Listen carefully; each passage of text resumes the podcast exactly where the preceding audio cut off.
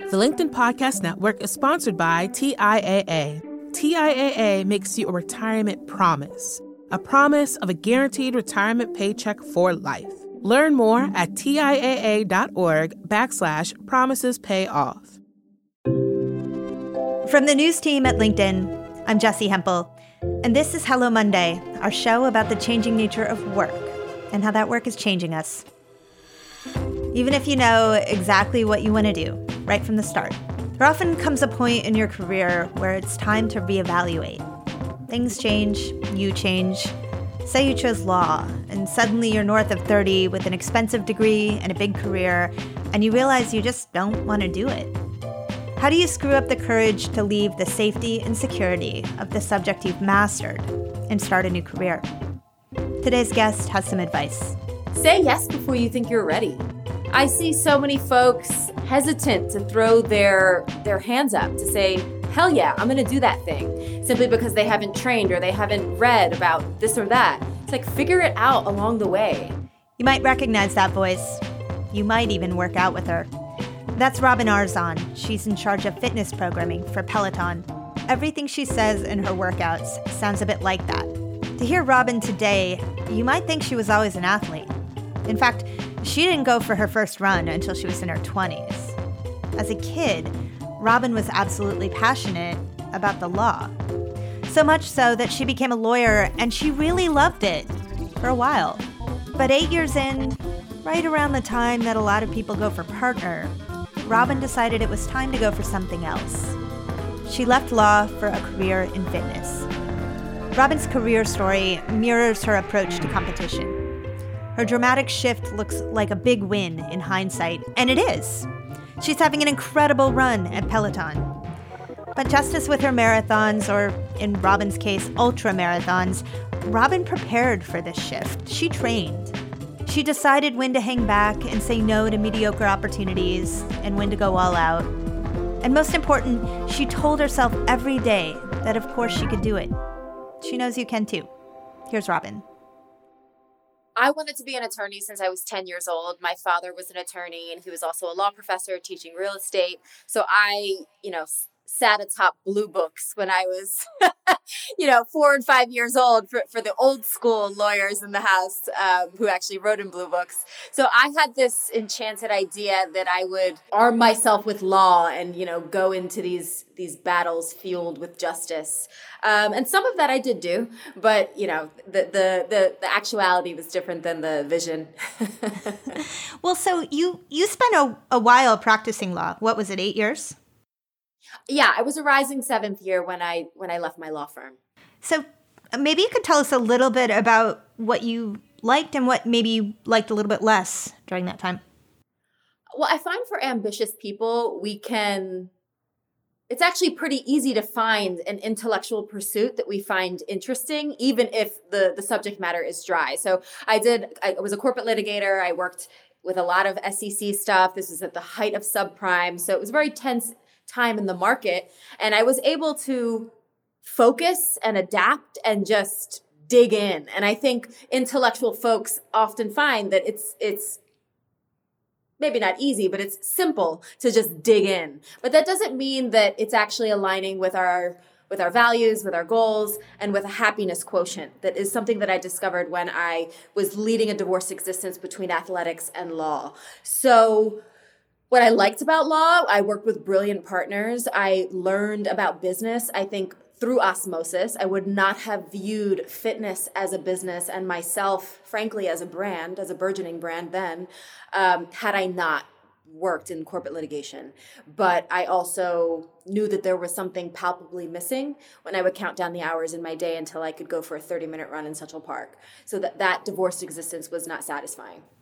And that running piece, I was surprised to discover that you actually hadn't grown up. If you if you had loved law at ten, you did not love running at ten, right?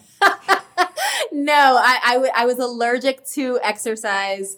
Actually, into into adulthood, I was the I was the arts and crafts and straight A student. I did not identify as an athlete. I was petrified of gym class.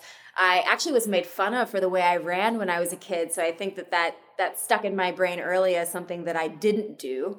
And I had to really recreate myself and start to write a different story once I realized that I was curious about what this running thing was.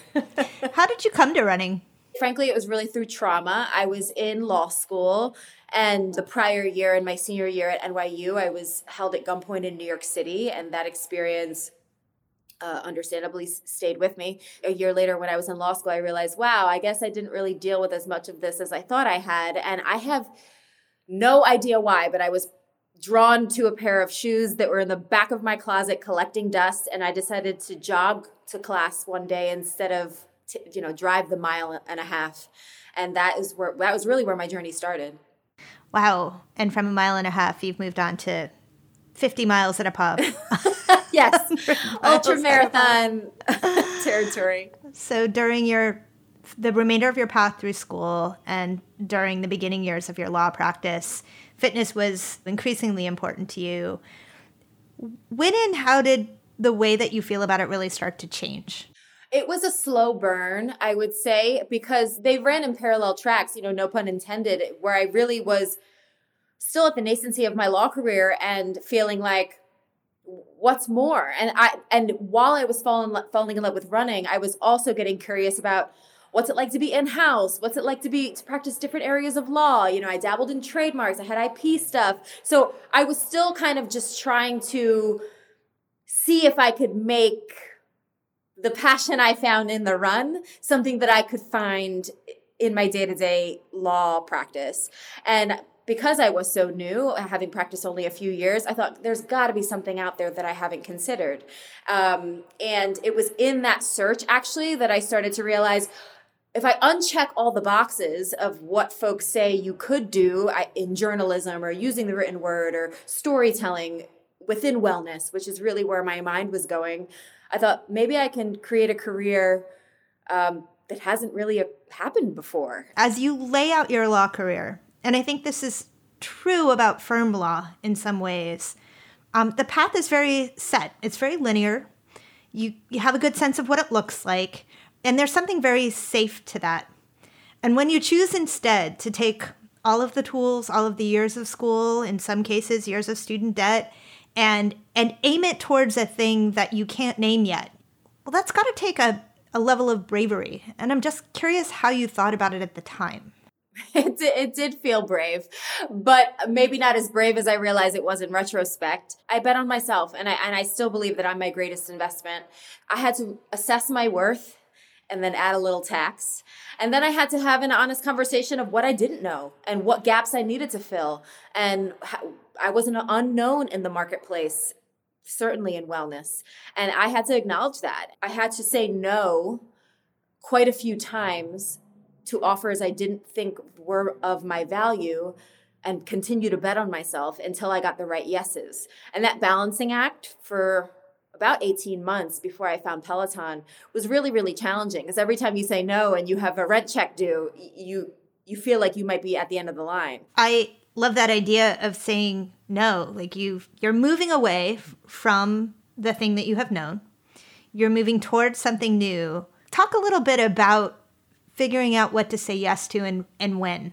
I'm a big fan of both journaling and, and vision boards. I think they get us in alignment with what the heck we want. And if we can provide some specificity, either visually or in the written word, that actually goes a long way. So, what feels like an arts and crafts exercise of cutting out things in magazines. Uh, might feel futile or juvenile, but it actually, for me, illustrated very clearly that I wanted to somehow marry um, the business acumen that I had acquired as a lawyer with something that was forward thinking and modern, marrying technology and entertainment. And I wanted to insert myself in that story, not telling other people's stories, but telling my own. It was because I was able to identify that as as sort of objectives and values that that mattered to me that I was able to see a blurb of Peloton. I don't even think it was more than 100 words about Peloton and Peloton CEO John Foley that I was able to identify that as the shiny thing that I wanted. And I put myself, you know, directly in its path. I literally cold emailed the company and I said, uh, we need to work together. And I was hired, I think, 48 hours later. So, but if I, I would have just thumbed right through the magazine if I hadn't identified that in myself and, and, and what I wanted my goals to be. So I think the process really really starts inward. Do you still do that? Is uh, do you journal consistently? Yes, there are a lot of a lot of theories and, and, and ways to navigate goal setting, and you know you know the acronym SMART goals, all that. I totally agree with it. But for me, it's just a quarterly seasonal gut check of like, what am I doing? Where am I going? Have I have I been uncomfortable enough recently? And if the answer is no, I'm not on the right path. How do you continue to remain uncomfortable? Oh, I love it. I revere discomfort. Um, as an athlete, it's actually a pretty easy thing to identify with because when you're in the middle of a sprint or you're at the end of a long run or when you picked up the heavier weight that day, you're very uncomfortable. And in the moment, you don't love it, but you learn to love the feeling, the after feeling. So when you extrapolate that to other areas of your life, it still rings true. When did the idea of athlete become central to your identity? Increasingly as I was a lawyer. I mean, you you don't you don't cross a marathon finish line and and not adopt some kind of moniker that honors that that accomplishment. yeah, I guess that's true. Tell me about running your first marathon. I ran it. It was New York City Marathon in 2010. I that was your ra- first one, the New York City Marathon? New York City Marathon was my first. Wow. Crossing that finish line in Central Park, it did change me. And I was still a lawyer and I was still in the throes of, of my law career and, and really on that trying to get on that partner track and it planted a seed. It planted a seed of curiosity and i was not able to ignore it. The linkedin podcast network is sponsored by tiaa in the last 100 years, we've seen financial markets swing, new currencies come and go, decades of savings lost in days, all showing that a retirement plan without a guarantee, quite simply, isn't enough. So, more than a retirement plan, TIAA makes you a retirement promise a promise of a guaranteed retirement paycheck for life, a promise that pays off. Learn more at TIAA.org backslash promises pay off there's this thing that I have heard you say in a couple of your workouts now.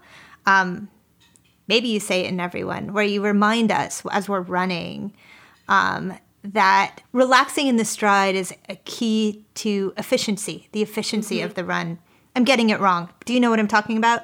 Yes, say better a, than I do. A, re- a relaxed runner is an efficient runner. I listen to that and it totally speaks to me because I'm like, oh, that's not about running. That's about everything else. And I'm mm. curious mm. if that is what fitness feels like to you.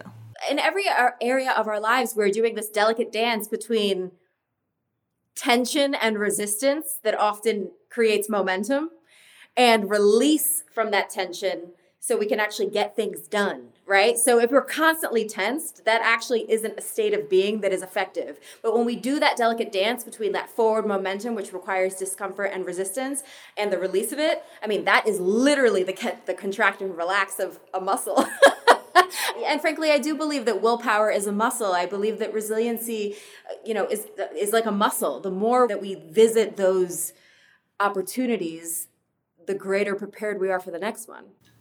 So, how did you get the Peloton job? You said it took about 48 hours after a cold email. I sent an email to the company after I read about Peloton as a blurb in a magazine. And I just knew that that was it for me. I, I had this gut feeling that I was going to work for them. And I was the third instructor hired. And I was hired a few months before we opened our original New York City studio. And I guess the rest is kind of history. How central is intuition to the way that you make your choices about your career? Hugely. I agree that we should be prepared and we should be educated, but are you acting it out or are you figuring it out? Like just act it, like just start. Um, so I, I, I do I do believe that my intuition through practices like listening to my own internal conversation on runs actually informs what I do greatly. I don't always need to consult with a loved one or someone I respect to make a decision. In fact, I often don't. I think I am my own best advocate. Well, it seems like one of the things that you advocate for in your work is helping people to better listen to themselves. Again, you cloak it under uh, the umbrella of fitness. When people are running with you, you know, you think you're working on your physical body, but but so much of the message that you you seem to bring to the people that you're working out with is Like, make space and make time to hear yourself and trust yourself. How do you learn that? I have to credit marathon training for that, honestly. I mean, you don't log thousands of miles and without developing a trust for your abilities and your inner conversation. And that is the beauty I think of endurance training is that when you're out there for a few hours, you you've got to confront yourself. When I ran five marathons in five days across Utah to raise money for MS research, I actually did the majority of those marathons without any podcasts or audiobooks or music. And that was part of part of the rite of passage for me was to say, okay, you've reached this place in your running journey. Can you actually do it just yourself just out there with yourself in the road in the mountains and observing the beauty of Utah, which was definitely a challenge, but I'm better for it. Yeah. What's the next challenge then? I really fell in love with barbell training in the past year. So that was an interesting pivot for me. So I still run five days a week, but marrying that with the trepidation I first felt, you know, put, putting a barbell over my head uh, was a different kind of fear. And I thought, ooh, that must be my next challenge because I was no longer fearing the run in healthy fear. Yeah. So yeah, now now I fear the barbell. what have you learned about working at Peloton that you might not have been able to learn in the same way at uh, corporate law firm? I have learned so much about business working cross functionally with our teams at Peloton because we're not just a connected fitness company. In many ways, we're a media company. We're, of course, a hardware company. We're, we're and we're in the inspiration business, right? From the instructor perspective, I am the head instructor at Peloton, and we have folks internationally now. And seeing how folks are able to bring a genuine, voracious passion for movement but then also marry it with all of the things that make a media company a media company and a network a network and a business a business. Um, yeah, it makes me really proud to wear a P on my chest because we are often wearing many hats. So, is there any skill set that is the lead skill set, the most important skill set among them? I'm hesitant to say it, but this is the real answer it's it's the authenticity of wanting to do this work because authenticity now feels like a buzzword in marketing but you know it when you see it and so does the consumer over thousands of hours of sweating with someone you really know who they are and uh, that is what we have unearthed in the folks who have ultimately joined the team is that there is a is a first of all it's an eye towards a long-term partnership with the mm-hmm. company and second there is a true um, authenticity and a passion for getting people to move and step into their power, but from their point of view.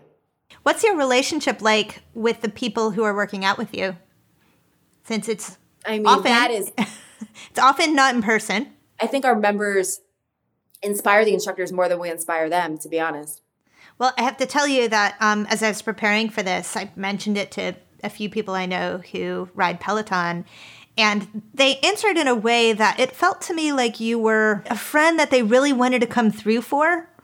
And this is not just one person, this is multiple people, multiple genders. And I, that's a lot of responsibility to carry, Robin. There is an intimacy to the relationship that's very different than going to watch, you know, Angelina Jolie in a movie or something. Like this is yeah, there is a friendliness and an intimacy. And when you're sweating and the endorphins are added to the party, that's a that's a transformative experience, I'd say. that's the right phrase. So where does your energy come from to be able to continue to bring it over and over for so many people? Sleep. I am notoriously a fan of sleep. I am a lights out at 9 p.m. kind of gal. I really do prioritize my own, my fuel, my sleep, my relationships, you know, with my family and those closest to me. And I own the power of no. No is a complete sentence. Uh, no with a period at the end of it is a full statement. So I establish boundaries in order to protect my energy. That makes a lot of sense. What's your own workout schedule like? You know what? The Peloton classes aren't my own workouts. I kind of include them in the when I'm looking at the the 5,000 foot view of what I do every week, but they're not my training sessions. I'm I'm really there of service and to be a coach and to be a guide. My workout sessions are usually 6 days a week, anywhere from 2 to three hours a day, depending on the season. Um, when my running volume is up, those hours go up. And when um, right now I'm in a season of, of doing much more strength training, especially, you know, since we've all been at home so much, the balance is usually four days a week of a cardio intensive workout anything from intervals to more endurance cardio training, and four to five sessions a week of strength. So, how long now has it been since you practiced law? When did I leave? I left two weeks before the 2012 London Olympic Games. Wow. An interesting uh, uh, anchor to market by. Yes. Not surprising, I guess. so, as you think about that Robin, the Robin of 2012, and and I ask this knowing that you encourage us to think about the the people we are in 2025 to look ahead and to take care of those people now. Um, what would you tell that Robin of 2012? I would tell her that pain becomes power. I would also tell her that to consistently and continually ask herself, why not me? That was the question I started to ask myself when I left laws. Why not me? Like why why can't I be that person to monetize a career in running and wellness even though, you know, I will never be part of the Olympic Games or part of a competitive team. So I would I would remind her to continue to ask that question. You know, we just had a woman named Angela Duckworth on the show. She won a MacArthur Genius Grant for her work around this idea of grit. And the idea is basically yeah, talent matters, IQ matters. But more than talent or IQ, your perseverance and your commitment over time matter. And as I think about your career path and your work and your commitment to really trusting yourself and that you're going to continue to get closer and closer to what you want to achieve, that to me feels like a model for grit. Is that a mm-hmm. word that you connect with? Yes, it is. In fact, I always say I only train with royalty, and the jewels in the crown are made of grit and hustle. I mean, diamonds are nice. You can give me a diamond, but I've got my own, own crown baby and I have my own diamond factory because I do it all the time when I'm on a, when I lace up or when I'm on the Peloton bike. It comes from you. it's self-generated bling. Anything that we haven't covered that you would as you reflect on your own career that you would want to make sure that people understood about that path? Say yes before you think you're ready.